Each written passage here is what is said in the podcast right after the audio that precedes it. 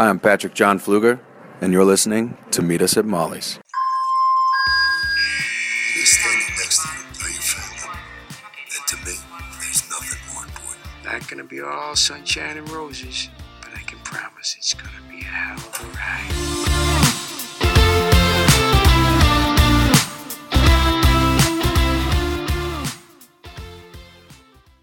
Chi-Hards, welcome to episode 63 of Meet Us at Molly's. So today we're going to go ahead and cover Chicago PD season 5, episode 21. This is the episode before the finale. This is entitled Allegiance.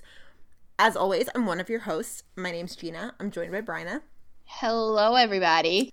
Guys, we are so sorry that we could not get this episode to you on the day that it would usually drop, which is usually Friday. Um, Friday was what the fourth, third, Yes. something like that. Yeah, Fourth. Um, we had every intention of doing so. We even had a guest host, but we had some technological issues. We had issues with audio, so we are re-recording now to bring you the recap because we had a lot of stuff to say. So we're so sorry about that, but.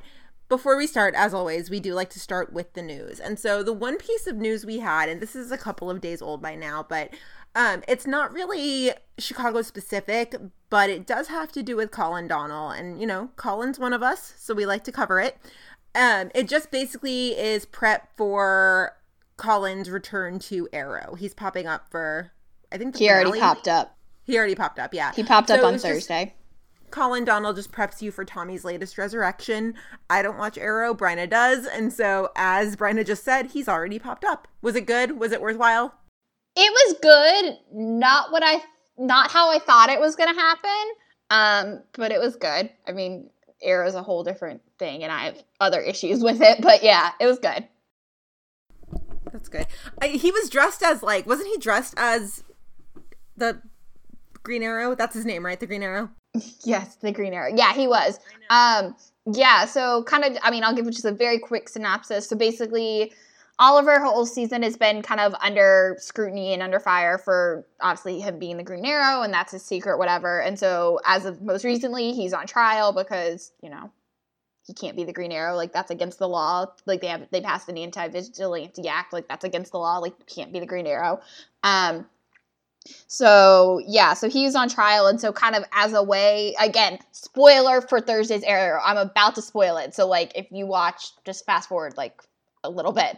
But this is like Um, last Thursday's Arrow, right? yeah, this is last Thursday. Yeah, it's like the third. So I mean, I'm just saying, spoiler alert. Like this is happening if you haven't seen it yet. Um, so basically, as a way to kind of get the attention off of Oliver and like have Oliver not, you know, be cast as the Green Arrow, they get Tommy, Tommy in quotes, to come back and you know say he was the Green Arrow, and then people are so confused because Tommy supposedly died at the end of season one, but it turns out it's not Tommy. It's not actually Tommy. It's a guy who I mean, because they later reveal he like takes off a mask and it was someone else. So Tommy has a doppelganger. No, it's some it's someone pretending to be Tommy, like someone with a mask of Tommy's face. Like Oh. it is not Tommy. Tommy is still dead. Okay. Uh, Yeah, but anyway, that's what happened. That's why Colin came back. Colin was great. I loved seeing Colin again. You know, I miss Tommy, but yeah. Interesting. Okay. Well, that's cool. Yeah, we're getting into season finale territory now, guys. So, like, the news is going to be kind of few and far between. But, you know, if you see any news, always send it to us Facebook, Twitter, Instagram We probably won't have email. honestly, we probably won't have much now. over the summer. Yeah. I mean, I mean, this, This might is- be it in terms of like news we get. yeah, that's true. That's really true. We'll see. So, but yeah, that's about all the news we had. But yeah, otherwise, um, it's finale week, guys. Like, fire finale, PD finale. It's this week, and we're not emotionally prepared. We're not. Nope.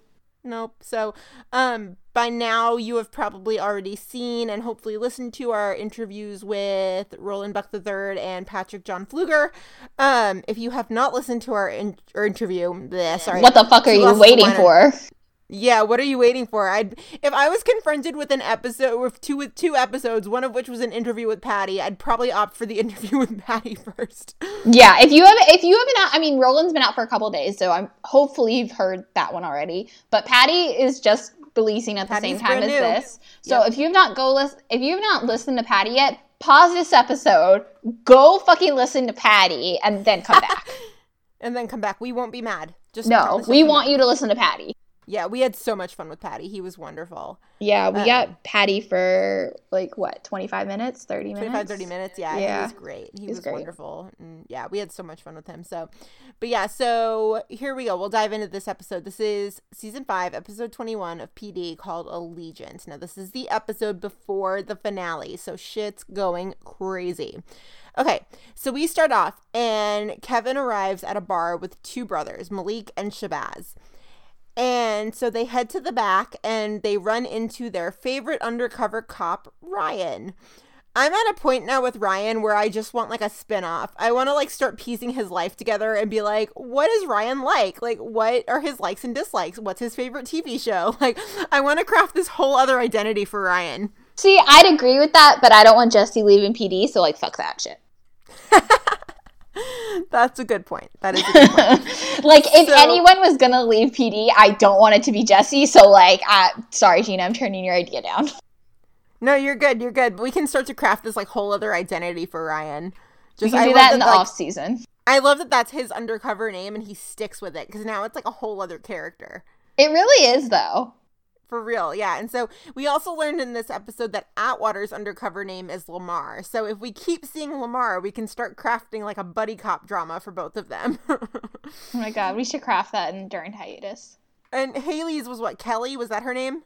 Yeah, Yeah. I feel like we have to. And Antonio's is we've definitely seen Antonio. Oh, Diaz. That's his undercover name? Yeah, remember he goes undercover because he's gone undercover a couple times. Like a million times, yeah. Yeah, it's Diaz. And then like Ruzek's gone undercover once. Oh, we could have so much fun with this. Yeah.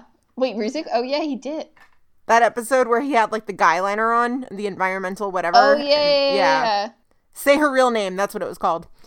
Um, I only remember that because the girl's name was Felicia. I'm a horrible person. I remember that. Yeah. yeah, and so, but yeah, so basically, they head back to see Ryan slash it's actually Jay, and basically the two brothers that are with Atwater, they are trying to buy an M4 from Ryan's new buddies, quote unquote. But things get tense really fast when Nate, who is one of Ryan's buddies, pulls a gun on Malik because that's just how they say hello. Apparently. I don't even know. And so Jay and Kevin, they're like super pissed. So they go back because the whole situation escalates really quickly. And I want to say Nate pistol whips Malik. I could be wrong. But they go back to the bullpen and Kevin's kind of pissed. Kevin's like, Jay, what the fuck just happened? Like, my guys were down to do a deal. And Jay was like, well, you tell your guys to get in line. And so they're really, they're not mad at each other, but they're kind of like bickering about it. And Voight comes out and just kind of squashes it like super fast. Voight's Yeah. just like, get your shit together.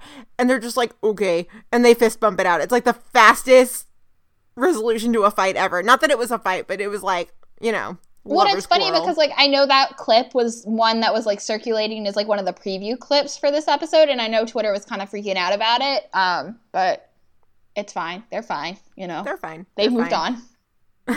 it was like such a begrudging fist bump. They were like, "Oh, fine, like You know. we'll fix it." They're bros. It's fine. They're bros. it's yeah. not anything at the end of the day. No, no, no. So Voight basically tells Kevin to rekindle the deal. He's like, "Hey, they still want to do this. Like, roll with it." And so Malik and Shabazz answer to a guy named Wes. And so Kevin reasons with him, but not before Malik mentions wanting to go in and kill Nate. Just very casually. He's like, we should just kill him. And Wes and Shabazz are like, yeah, no, we're not going to do that. And so they end up talking him down. And so LaRoyce, not LaRoyce, but like Atwater is like super smooth in this scene because he basically reasons it out and he's like, listen, you don't want to do that. There's no profit in that. It's useless. Like, he reasons it pretty quickly that they're all just like, okay, that's a good plan. We'll do the deal. We won't kill Nate. Do not kill Nate. That's the gist of that scene is killing Nate is bad. And so, yeah, Kevin talks them down. Yeah, We and LaRoyce to- killed it in this scene real quick. I mean, Le- LaRoyce killed it this episode. I loved it. Yeah, he always does. And um something that Meg had pointed out, our she was our guest host last week, and unfortunately the audio didn't work. But she was like, the toothpick acting is so on point here with LaRoyce, because like if I was trying to act with a toothpick, I'd probably choke on the damn thing. So like, good for But him. LaRoyce does it in his like everyday life. Like LaRoyce, I mean, he toothpick Tuesday. Hello. yeah, Like LaRoyce, like it's nothing for him. It's Like he, it was probably not scripted, and LaRoyce is like, okay, I think that my undercover alias would have a toothpick, so I'm bringing that to set. yeah, Like that's so Le- LaRoyce choice, not scripted. absolutely, absolutely. So obviously the gist of that scene is do not kill Nate. Do not kill Nate. We cut to Jay and the other guy in his crew, Dexter, and they're heading to Nate's to do the deal. And guess who pops up dead? Nate. It's Nate. It is Nate. It's a full on like Dexter style crime scene. Not Dexter, the other guy they're with, but Dexter, like the show on Showtime. There's blood everywhere.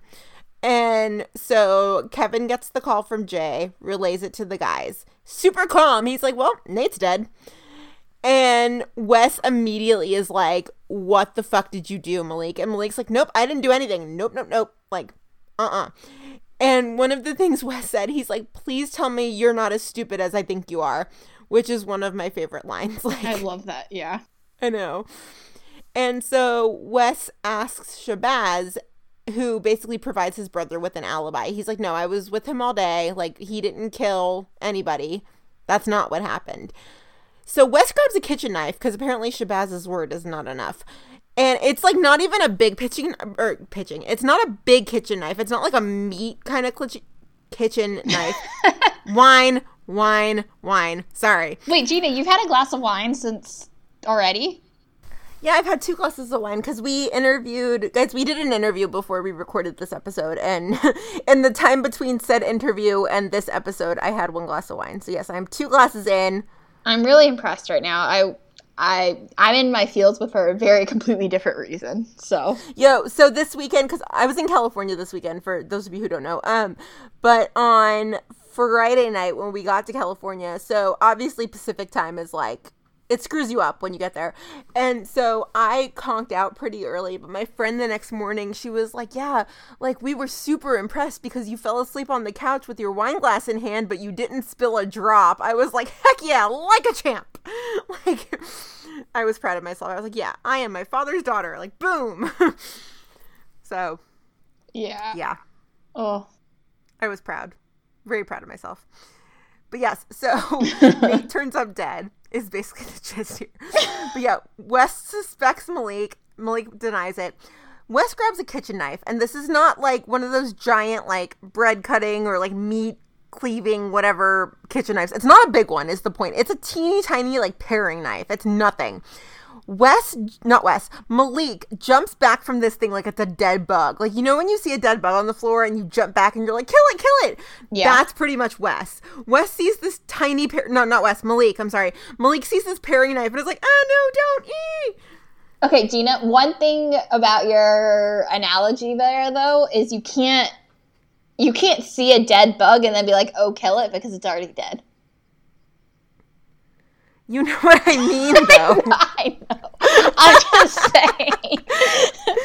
okay, but like, you know when you see a bug and you recoil and you're like, ah, kill it. yeah. That's what I mean. No, I know what you but the bug is still alive. It's not dead. So you know what I mean, though. If you see a bug, period, you're still gonna recoil. I mean, sometimes I see I see dead bugs and I recoil, and I'm like, kill it. Yeah. Yeah. That I I would be the same way. I'm just saying that is not how you said it. So like your theory was te- or your analogy was technically not correct. Either way. Um, so going on. So Antonio basically suggests getting a search warrant for Malik's house, but Voight's not ready for Kevin's cover to be made. Basically, the minute they are like, okay, a murder's been committed, Antonio and Atwater are like, great, let's chase this. And Voight's like, but guns. And so yeah, Voight's like, no, I don't want to blow Kevin's cover. But also, by doing this, he's risking a gang war. So it's kind of It- crazy. It's kind of crazy, but like at the same time, I was kind of annoyed with Voight. I was like, really, like, because like you said, it's kind of. I mean, it, the exact reaction is like, oh well, it's guns, And I'm like, okay, but like there are sometimes more important things like lives to be saved, you know, of your own people rather than getting guns off the street. But like I also get like guns on the street are bad. Yeah, like no, I totally get Voight's point here, especially since uh, you know, the Med episode that we just talked about with the mass shooting. I mean, Voight's definitely got a valid point. It's one He- of those where there's no right or wrong. Right. He has a valid point. It's just the way he said it. He was just like, oh, guns. And I'm like, Voight, like, make your point better. Like, make your Mm-hmm. point, like, argue your point better. Right, right. And 'Cause you have a valid a point, but, gang like- war. You have a valid Yeah. point. You just argued it terribly. You were kind of like, eh, but it's guns. He was just so Fuck guns. nonchalant about it. I was just like, fuck you. That's a harsh, not harsh. That's aggressive, Brenna. I- I'm sorry. I'm still like, I'm still very much in my feels here about what just happened like 20 minutes ago. in Brenna has sports feels. I have sports feels, and I'm just like, I'm like so. I have no filter right now. I'm just like so happy and so in my sports feels. Like, it's so great. Right, right. So Voight's risking a gang war by letting this continue, but he just doesn't really care. And Jay and Antonio are both trying to level with him, and he's like, "No, I want to get the guns off the street." And so Jay talks Dexter back into doing the deal, and he's like super smooth with his negotiating tactics because basically Voight's like. Argue this like a businessman. And Jay does. Jay's just like, you know, from a business point of view, you know, if you're going to kill anybody on that side, don't do it until after the deal is done because, you know, if you do it beforehand, you're not going to get your money. And, you know, he's really, really smooth. And so Kevin goes to meet Shabazz, and Shabazz is doing shots of vodka at what I presume is a very early hour. Yeah, Very for sure. early hour. Yeah. Because Kevin even points out, he's like, well, it's a little early to be doing vodka, but like, okay. It turns out that Dexter demanded that they even the score. So they're down to do the deal again as long as Shabazz kills Malik to even the body count. Ugh. And so in the con or in the bullpen, they have a conversation, and this conversation does not go well because Voight is okay with Shabazz killing Malik because the objective is to get the guns off the street. But Kevin is like, Are you kidding me right now? Like, you can't expect this guy to kill his little brother. That's not okay. And so he's really surprised, but he rolls with it because, you know, he's just, he knows. Like, I mean, I feel like he trusts Voight, even He- though I feel like Voight's motives were kind of weird this week. I think, yeah, I think you know, I think you definitely trust Voight, and I'm definitely with more with Kevin, like you know, kind of what the hell Voight, but like Voight's mind is so much like in such a different place. You know, he's not like he's just kind of like okay, like we got to do what we got to do. Like he's just going through the motions because he's his mind is elsewhere. That like, I mean, I get where Voight's coming from, but again, like, argue it better, dude. Yeah, and plus he's looking at Shabazz's life as a pawn. He's not really looking at it as in the grand scheme of things that this is a person's life. Yeah, no, for sure. And I, I mean, you go again. This is what makes Voight. It's what makes Voight a great character because he is such, you know, he is such a complex character, and you know, he does go about things kind of like that. Like he sees lives sometimes as pawns, not necessarily as just that as lives. Um, and so, yeah, it's just, yeah, It's crazy. yep. It's so crazy. And so, yeah, Voight's okay with Shabazz killing Malik, and Atwater's like, Are you effing kidding me? And I, Antonio doesn't say anything, but I mean, he kind of agrees. You can tell just by the way he's his glances and his looks and everything. And so, Antonio goes to Shabazz's house because he's going to try and make a last ditch effort to save this guy if he can. But as he's leaving him a voicemail, he hears gunshots. Now, what gets me about this scene is that, you know, Atwater's walking around, whatever. He hears gunshots. Ruzek gets out of the car like no big deal. I want to just imagine, like in a perfect world, that Ruzek just follows Atwater everywhere, just as backup, just to like take care of his BFF. Well, I'm sure, especially after the whatever we're calling it. I mean, after that big episode with um Mackay Pfeiffer, Yeah, yeah. like after that and after Ruzek was like shook about Adam or about Atwater going missing, like I'm sure especially after that, that's the case. he just like keeps a super close eye on his BFF. He's got like find my. Find I was just about to say like- they probably find my friends or whatever that is like on all the time, which I would never do. where are but you? I would never do. Yeah. Or he's got like the snap. they both have, have their like Snapchat tracking filter things up. I could totally see Ruzek just like tracking Atwater and being like, "Where'd you go? Your GPS says you're here. I miss you. Come home." Well, but yeah, I mean, I, it was it was just you know just BFF moment. Of course, the shots are fired, and Ruzek's like, "I've been here the whole time." So, Atwater and Ruzek they go inside Shabazz's house, and they find Shabazz has been shot twice in the chest. It's sad. And yeah, they find Shabazz, and you scroll down here. Yeah, and so you know, Atwater's like, okay, well, who shot you? Wes did it because Shabazz just couldn't kill Malik. And Atwater kind of reasons. Atwater's like, yeah, you couldn't do it because you're a good brother. I mean, you know, you couldn't kill your little brother. That's perfectly okay. And Shabazz ends up dying. And so Kevin tells Voight, but Voight still wants to wait for the M4s. Oh, goodness. I felt really bad for Atwater because, I mean, he obviously, like, his face once Voight's like, no, we still need to find the guns. His face is just like, are you fucking serious? right. Well, because Kevin cares. Like Kevin has a heart. Yeah. Voight necess- not necessarily does not. Well, it's not that he doesn't have a heart. It's just he's just not thinking rationally in this episode. And we'll get into why. I mean, obviously, we talk about this in storyline, so this is the case, but we'll get into the Voight and Olinsky stuff later. Um, I, just, I feel like he wasn't quite thinking rationally in Yeah. this episode. Yeah. And so, you know, Voight even asks, Voight's like, So are you good? And Atwater just says, He's like, Yeah, let's go get this guy. But you know, Atwater's like, No, we're not good. Like, what the fuck are you doing? But he still rolls with it. So they head to a warehouse to intercept the deal. And it's worth noting here that Rosewater is twinning because, of course, they are. They're twinning. They're wearing the exact same thing. Did you Oh my catch God. that? Yeah. Well, you tweeted it from the promo Yeah. pictures, and I was like, oh my god, that's like unconsciously twinning is the best kind of ruse water. They're such BFFs. And that was funny too, because I didn't tweet that expecting it to be like a thing. I just was like, haha, that's funny. And then it like blew up. And I was like, oh, okay. Whoopsies. Yeah. but yeah, so Rosewater's twinning. They go to this warehouse, but plot twist. Wes gets out of the car and Malik is there too. Malik has no idea that his brother was killed. Not only that his brother was killed, but that his brother was killed by Wes.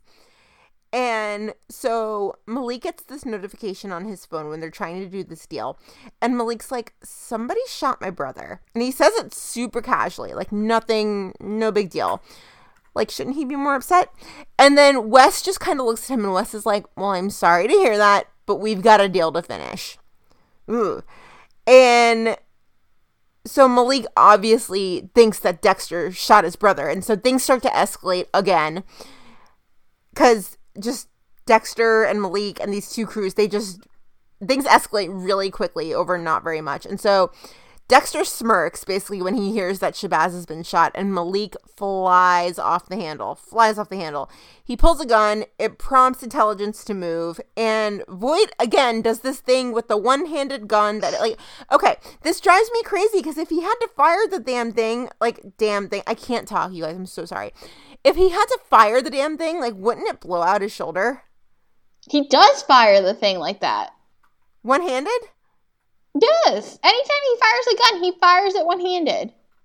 Yeah, so Voight fires the thing one handed. I'm pretty sure it would blow out his shoulder. It's not realistic at all. But yeah, he is holding it one handed, whatever. Well, this van that's like full, this van is going to pull up and basically have the weapons. And the van speeds off. Burge Tonio tries to intercept. So Burgess and Antonio, they try to intercept, and the van hits a parked truck instead. So at this point, oh my gosh. So Burgess and Antonio, they try to apprehend the driver. The driver starts shooting a gun that may as well be like a cartoon bazooka. This thing is gigantic. And it's like flying right through the car they're taking cover under. It's insane. There's just nuts, crazy stuff going. So they try to apprehend the driver. The driver starts shooting. Burgess and Antonio do like a synchronized leap behind this car. You could like sync ballet music to it and it It's would incredible. match up. It is incredible. It's synchronized. So they're like hiding behind these tires. They're like, what the fuck do we do? Well, the driver gets out. He starts shooting again, and Ruzek quite literally like glides into scene. It is the smoothest entrance Ruzek has ever made into a scene ever. It's so smooth. He's like flying in, like upper body's not even moving. He's just like boom and just arrives.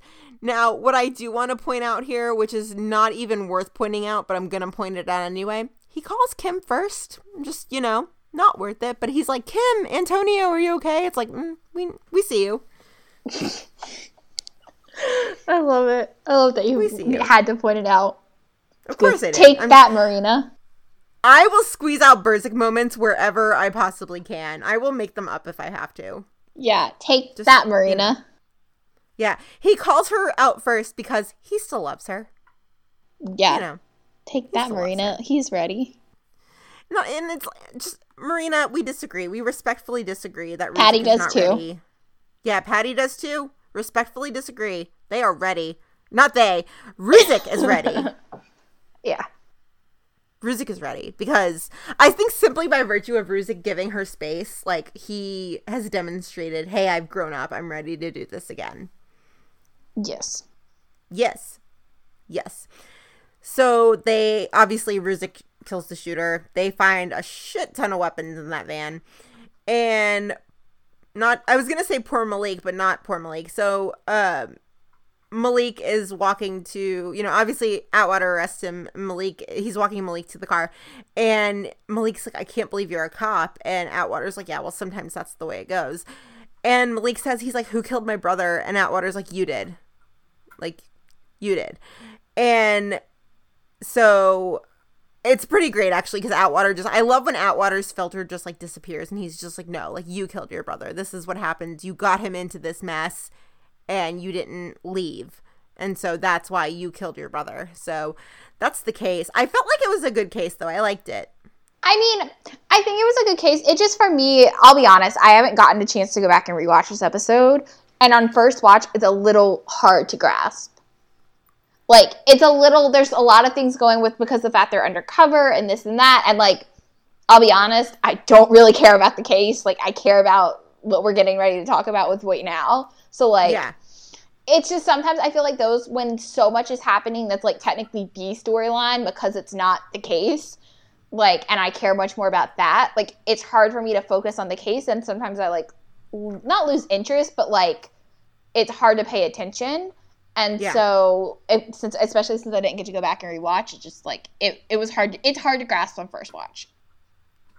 I could see that. Yeah the cases are super dense but I mean when I like not this one. I thought it was good in the ca- with let's put it this way. The cases are dense and they're harder to grasp when what is happening in b and c and d or however many storylines after is not like linked to the case like it is right. tonight. Right. it's like nothing about voight now is linked to this case yeah. No you're right. You're completely but right. like yeah. when and the cases have to yeah. deal with the personal like it it's so much easier to grasp. Yeah. So that's Yeah, just my so but yeah that's the case. I mean like brenda just said it wasn't that important but it was still i mean it was good. I liked it. I liked it a lot. But the real meat of the episode is the Voight and al stuff. Oh my goodness. Okay so platt arrives in the bullpen with two higher ups and voight is just like what the hell do you people want they arrest al I Ugh. didn't actually think they were, were gonna get there. I mean, I did, but like, still didn't. It's like a different scene on the screen. yeah no it was different and I just yeah i felt quite shook it was crazy like i felt bad for the unit because i mean you know like obviously ruzek knows but i feel like not everybody else has the full idea of what's going on Right. No, I definitely agree, and I think, like we've said this before, they they've had some idea, and then like as the weeks have gone on, they've had a little bit more of an idea. But like seeing Al get arrested, it's like holy shit. yeah no it was crazy i feel probably the worst for haley because i feel like haley probably has no idea of what's happening but i feel like everybody else can kind of piece together the narrative yeah, I definitely don't. I mean, I think Haley obviously has had some idea that something's been going on, but like Haley obviously wasn't around when Justin died and through all that shit. Yeah, through all that craziness. Oh my goodness. So at Al's arraignment, his attorney attempts to bargain his release, but the judge is not having it. The arraignment's basically where they confront you with the charges and say like how do you plead. So they're trying to argue not argue, but they're charging Al with murder in the second degree, which I found interesting because murder in the second degree is typically like a crime of passion. It's murder in the first degree is basically where it's premeditated, where like even if you thought for like a split second beforehand, like my intent is to kill this person, that's murder in the first degree. I wouldn't see Al wanting to kill Justin Voight's killer in the heat of the moment.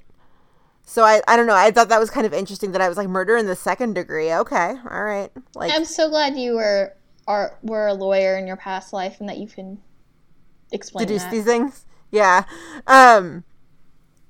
Yeah, because I I mean, if it were Hank who they were going after, I would say I would say okay, murder in the second degree is that's that's about right.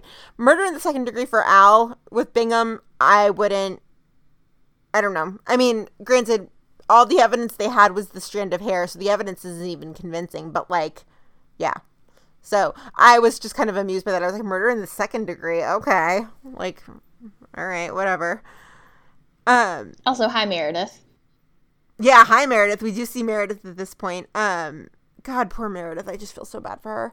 Um, but yeah, Hank sees Denny on the way out and basically reminds him that you know Al's innocent. And Denny just says he's like Olinsky flips or he rots in prison.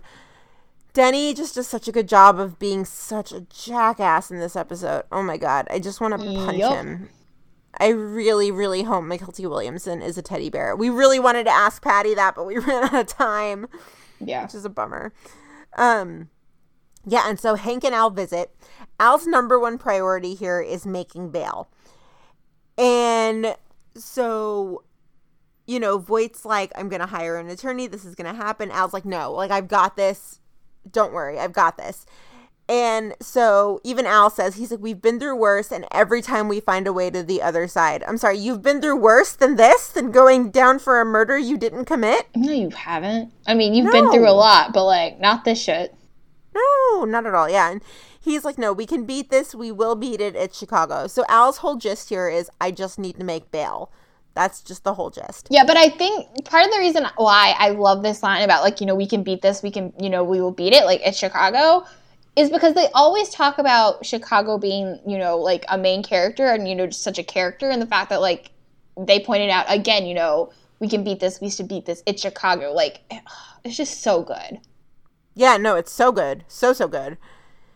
And I mean, it's, I, I feel like part of it is just Al trying to convince Hank that it's going to be okay. It's like, I mean, obviously, we both watch a lot of TV.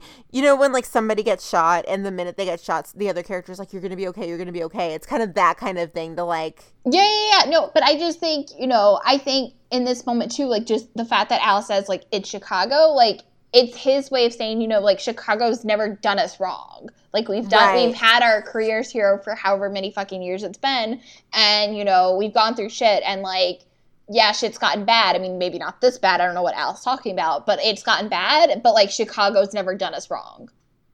Like Chicago has allowed us to prevail and it's going to allow us to prevail this time. And so it's just, you know, they always talk about the fact that Chicago is a character in the show and I think it really shines in this moment.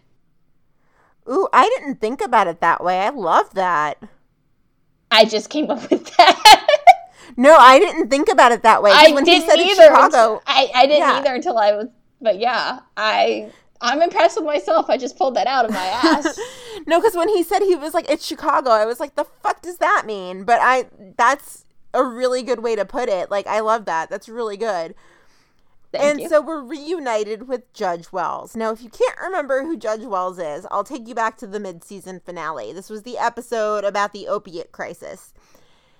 And basically, Judge Wells' daughter died after a prescription pill overdose. And then the drug dealers just very conveniently disappeared. mm-hmm. Yeah. basically Judge Wells' daughter died in the mid-season finale.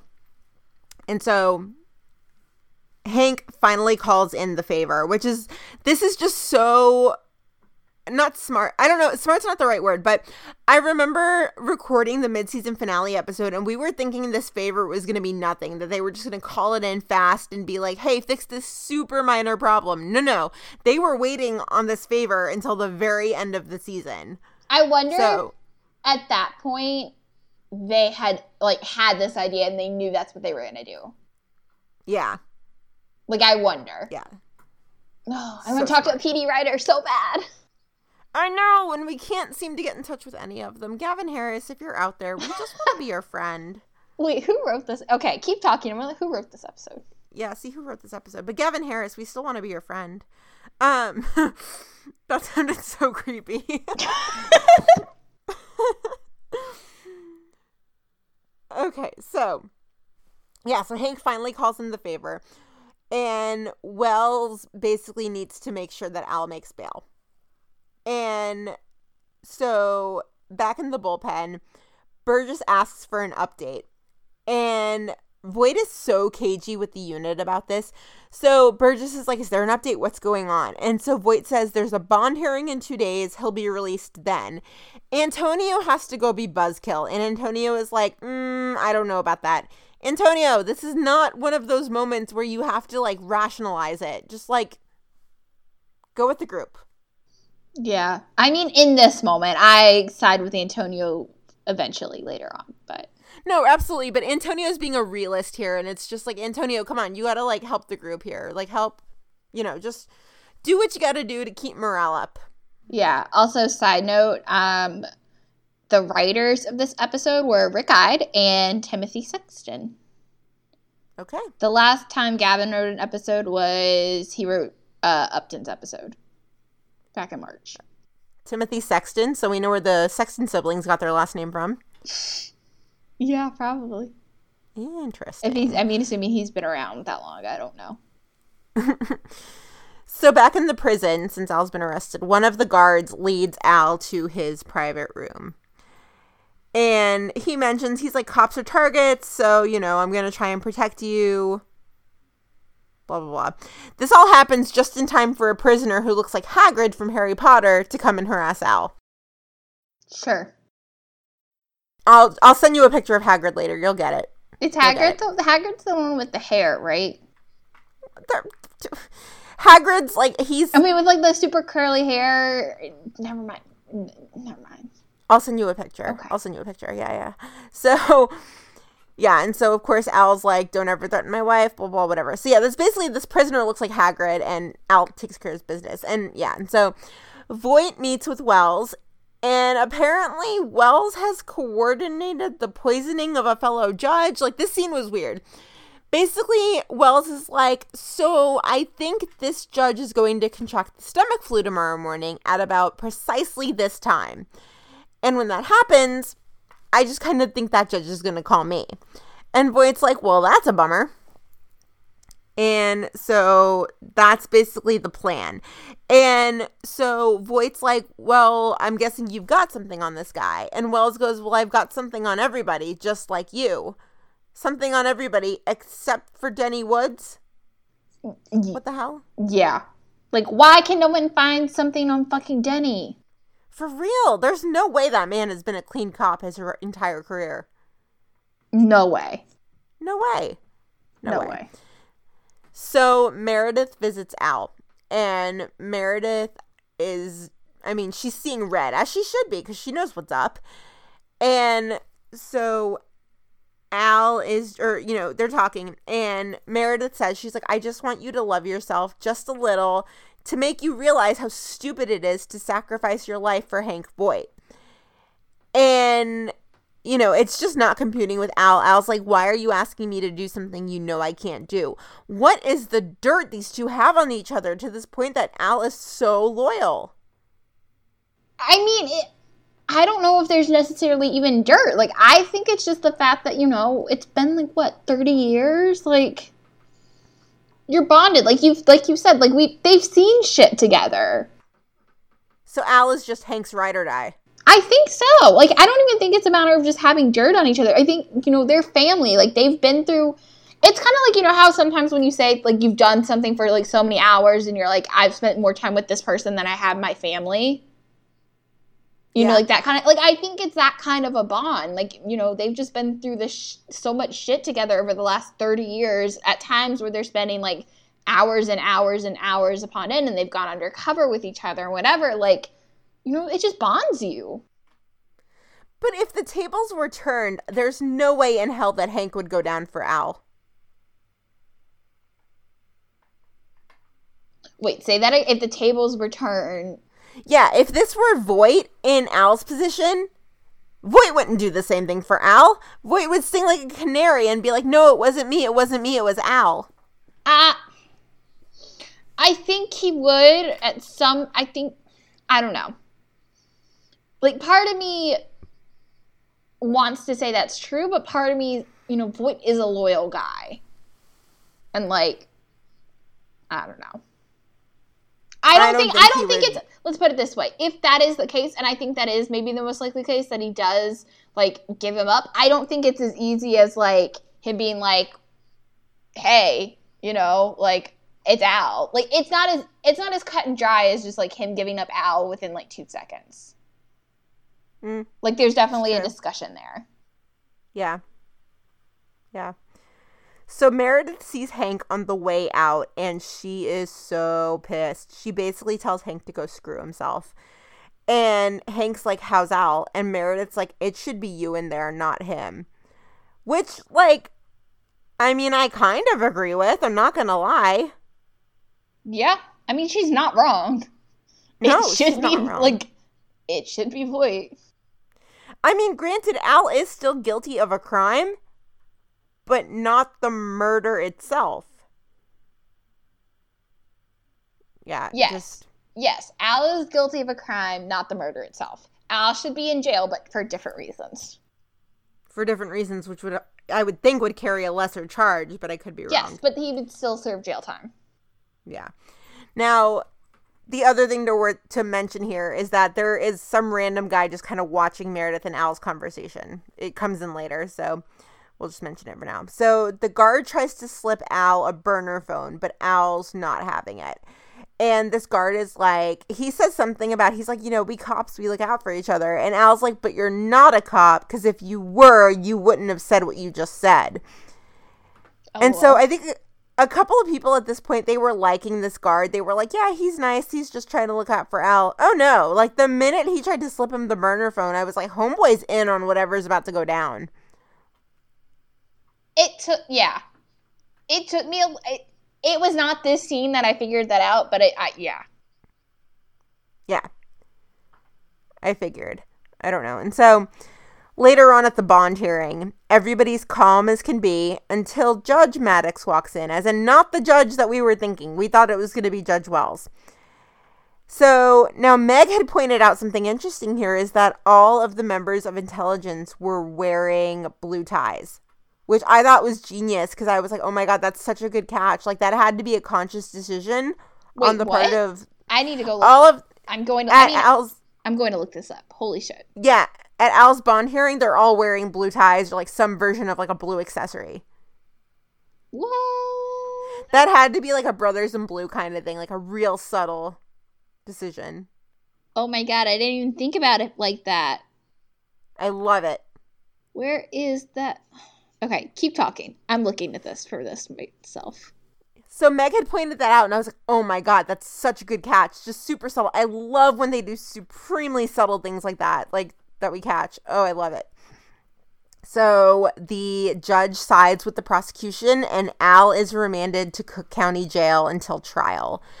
So Voight storms out, and Denny has the mother of all shit eating grins. Why is Mykelti Williamson so good at shit eating grins? I hate it. Mykelti Williamson deserves an Emmy for this like storyline. I really just want to know that he's a teddy bear because I really, really don't like Denny. But like like you I'm said, sure Mykelti is a that shit-eating grin is so good. Like Mykelti Williamson deserves a fucking Emmy. Ugh, goodness. So Voight storms out after the bond hearing, and Voight storms right into Wells's office. Now, when the original judge was poisoned slash called in sick, the mayor of all people intervened and told him to appoint Maddox. Um, sweet little Rahm Emanuel here, who's popped up in two of the three pilots, is getting involved in PD. What the hell is happening right now? Right. And I mean, it's funny, like, I'm like, I noticed that too, and I was like, wait a second, you mean Rahm Emanuel, not this, like, made up version of Rahm Emanuel? Like, you're talking about Rahm Emanuel. Like, what the hell? Unless they're trying to play it like they did on Grey's Anatomy when Derek was doing like the brain mapping thing and they were like, well, the president on Grey's is not Fitzgerald Grant. And we're like, cut the shit. It totally is. Like, Yeah. It, yeah. I don't know. Sweet little Fitzgerald Grant. But yeah, like our sweet little Rahm Emanuel is like starting to mess with these things and he's like anti Voight. Oh, hell no. That's not going to fly. No, no, no, no, no. No, no, no, no, no. So in the bullpen, the team asks for details, and Voight is cagey as fuck, and things go so crazy here it breaks my heart. So Voight sounds like a customer service representative who's trying to talk to an angry customer who's just like screaming and yelling. So Burgess is like, "What the hell's happening?" And Antonio basically asks the same thing, and he's like, "I understand your concern," and he's like one of those customer service people who's trying to stay calm and not get fired. And so Antonio keeps pushing, and Antonio's like, I'm trying to ask you what's going on, and you're not telling me anything. And Voight shoves him. Oh my god. Oh, my Oh, it God. breaks my heart so much. I know. I oh. know, I know. I'm totally Team. Antonio in this moment. Sorry, Voight. No, I get it. I totally get it. Because, yeah, Antonio just wants answers. But Voight shoves him, and, like, you can just tell the divide, like, splitting between the team. Yeah. of like you know yeah who wants to know the answers and who doesn't and so atwater jumps in front of antonio and he's just like uh-uh. And burgess is just like enough like cut the shit. This is not okay. And yeah and so voight shoves him and this just i will literally never understand the relationship between voight and antonio. Like never. I will never understand it. No, no, no. When because I, they've got the same objective but they fight so much. Well, and it's funny because like I go back to that conversation that or the comment that Jon Seda made in the meet and greet about how you know Voight and Antonio are kind of like brothers, and I'm just like, what the fuck are you like? no they're not What? I don't understand. yeah i disagree yeah, I totally disagree um, with Jon, but like, yeah, this. I mean, part of the reason I love PD so much is because I really do love this dynamic because it is so frustrating and it is so polar opposites, like going head to head, but within the same unit, and they have to trust each other in order to get the job done, even though they hardly ever disagree. So it's one of the reasons this dynamic is one of the reasons why I love PD so much. But at the same time, like I'm more of an Antonio person, not just because of the character, but because that's the way his approach to things is something that I feel fits just me and who I am. So I'm probably always going to be Team Antonio when it comes to these two going against each other. But yeah, it's just oh, no i'm it's yeah, so I'm good. the same way. I'm the same way. And I mean, even from God, was it Fire or was it PD when Justin was like the getaway driver to a murder or something? It was PD. PD, yeah. And even then, I didn't understand. I'm like, wait, lean on your team. These people have your back. And he didn't. And so I am completely with Antonio in this instance because, I mean, Antonio wants to know the details. And the way you learn these things is by asking questions. And Voight's not telling him anything. Well, the thing too is like it's not even just details about a case that has nothing to do with intelligence that he's not giving ki- details up about. It's v- somebody that they all care about. Yeah, Like it's someone that they work with 24 not 24/7, but you know, close enough. just about. like yeah. close enough. And so, you know, it's someone you know, it's family to them. And like they just want to know if he's going to be okay. And Voight's like, "Well, fuck this. It's not your family. He's my family." But like that's not the way it is. Right. Ugh. Right. Oh my god, it's crazy. And it just that scene broke my heart because you see the fault lines that are starting to like, you know, be wedged in intelligence. And you know, it's it's I don't want to say it's like the unit on one side and then Voight on the other, but that's kind of how it is. Yeah. It's crazy. It's so crazy. And it's unsettling. Like I don't like seeing the unit like that. It's sad. So Voight goes to Denny's house and offers to set the record straight. And Voight's like, if I tell you what actually happened, does Al get off the hook? And Denny's like, well, if it's compelling, I mean, Oh well. I know. Denny's so crazy. So, meanwhile, at the prison, as this is happening, these two inmates look like they're about to approach Al. Oh my God. Casually. I know, I know, I know, I know. So these two inmates look like they're about to approach Al, and the security guard who's been trying to make himself seem like he's Al's friend breaks it up, thankfully. So the corrections officer breaks it up.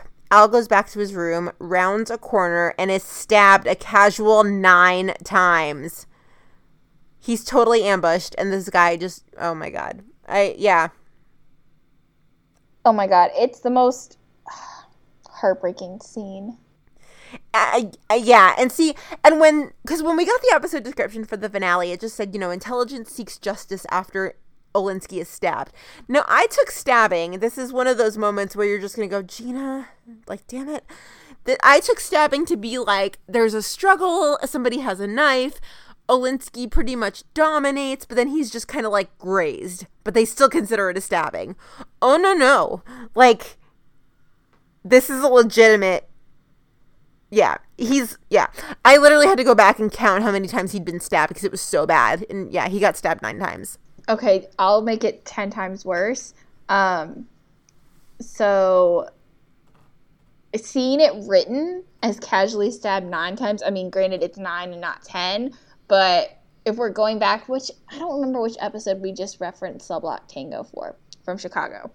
But we did recently reference it, and like the first, like when I see it written as like casually stabbed 10 or nine times, the part in the song where he goes, "He ran into my knife. He ran into my knife ten times." Oh my god, yeah, that's right. No, it was when Cruz got punched by a. Oh yeah, yeah, yeah. That is- Yeah. yeah. But so in our fire episode, um, but yeah, that's like as I see it written, that's like what I first think of, which is not great, but that's what I think of. I mean, I I feel like I wasn't like shocked because we obviously knew from the episode description that he was gonna get stabbed. I was shocked by how quickly and how violently it happened. Yes, I will agree with that. I did not think it was going to be like that. Right. And I don't know why I thought that it would just be like a mild grazing. You would think I would know better by now.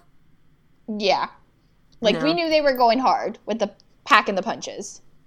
Just or the stabbings. Hmm. I mean, yeah. And that's how the episode ends. It's like super and they draw that shit out. So Alice stabbed 9 times and it's like the last like 2 minutes or him just like absorbing the pain, gripping the side of the prison wall, slumping to the ground. They draw it out forever. Yeah, two minutes And feels that- like eternity. Oh, eternity. Yeah, it's crazy. And that is how the episode ends. It's crazy. Yep. I just I like I'm speechless even just talking about it and I've seen this episode like two or three times. I don't know. Bryna, what were your like overall thoughts? I think it's a really good lead up to the finale. Again, I mean, I indifferent about the case, but the lead up to the finale, like just these last couple of episodes, in regards to the Voight Al Denny stuff, Mm-hmm. they've been really good and really strong, and I think they've done a really good job of setting up a finale. Like I can't even remember in any of the shows, like episodes, like how long they've been planting this seed. I mean, this has gone back to the mid season. And even before Yeah. that, like they it's literally been the entire season and I can't remember in any of the Chicago shows when they've taken this long to like set up towards their finale and it's paid off. Right, right. Yeah, no, absolutely, because they've been planting seeds throughout the season. This is probably one of the most, like, not most, uh, like, one of the better executed seasons.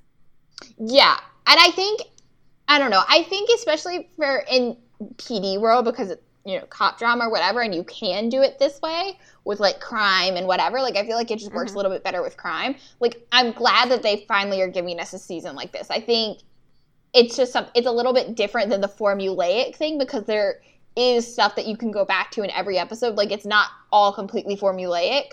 Um, so I think it really works for this. And with, like I said, it kind of works better towards PD. Like you can't really do that with fire or med just because of the nature of the settings. Like you can't do that with a fire department. You can't do that with a medical department necessarily. Yeah, we are gearing up towards what looks like it's going to be a very, very intense finale. Yeah, and by the time I mean, because this came out on Tuesday, so when you, I mean, there's literally like 24 hours till the finale, Oh my god, so crazy. which is crazy. But- I mean, it's crazy. Like, I don't know. Like at the same time, we've been doing this for so long, and I'm really ready for a little bit of a break. A break. Um, I mean, as much as I love the podcast, but like, it's like, where did all these months go? Like, it feels like it's flown. I know, I know. Like, didn't we cover 501 yesterday? Yeah, like it's crazy. It's so crazy. No, I agree. It's so so crazy that we're it's finale week. Like Yeah. after this week, we're not gonna have any more PD until the fall. Holy shit. I know. Well, we're not quote unquote. We're not getting PD until the fall. It's not confirmed that that's the case, but like we know they're coming back. Mm, it's gonna happen this week. Like we feel quite confident it's gonna happen this week. Yeah. I mean, well, upfronts are next week, so it kind of has to happen this week. Yeah, but okay, see, obviously it's no secret that we record this days before we actually release. The Resident got renewed today. Yes, it did. So, you know, Fox is doing some renewing, and so I think, you know, it'll be okay. It should be this week. Yeah. No, I. next. Yeah. No, I know it's coming this week. If not this week, next week. Yes. So, but yeah, that's about all we've got for tonight. Um, as always, guys, you know where to reach us Facebook, Twitter, Instagram, Tumblr. Again, we're sorry for the delay on this episode. If there's anything we didn't cover, please let us know. We can always touch on it in a future episode. Um, but yeah, I mean, Facebook, Twitter, Instagram, Tumblr, meet us at Molly's right across the board. Email us anytime. It's meet us at Molly's at gmail.com. Guys, our inbox is a totally safe space. Whatever you guys want to talk about, even if it's another show, because obviously we're getting into hiatus where our shows won't be on the air. So whatever you guys want to talk about, hit us up. Follow us individually on Twitter. I am at Gina Watches TV. Bryna. I'm at Bryna K13, and I apologize in advance if you follow me because I'm going to be yelling about the freaking Capitals winning and ending the DC drought for five ever. So sorry in advance. But the Capitals fucking won, and I'm ecstatic. good for you. You should be ecstatic. That's good. Ashley is at Ashnick095. That's N I C no K. And otherwise, yeah, that's about all we've got. So I think the next time you will hear from us will probably be tomorrow for, let's see. Derek. This is to, for Derek? Yeah. Yes, yes. So keep an ear out. Our interview with Derek Haas is going to drop. Guys, if you haven't listened to our interview with Patrick John Flueger yet, what are you waiting for? Yeah. Patty was it. wonderful. We love him. He is a friend of the pod. He is wonderful. Yeah. And yeah, Patty. that's about all we've got. So, guys, we will see you in like 24 hours because it's finale week and things are super busy. So, bye.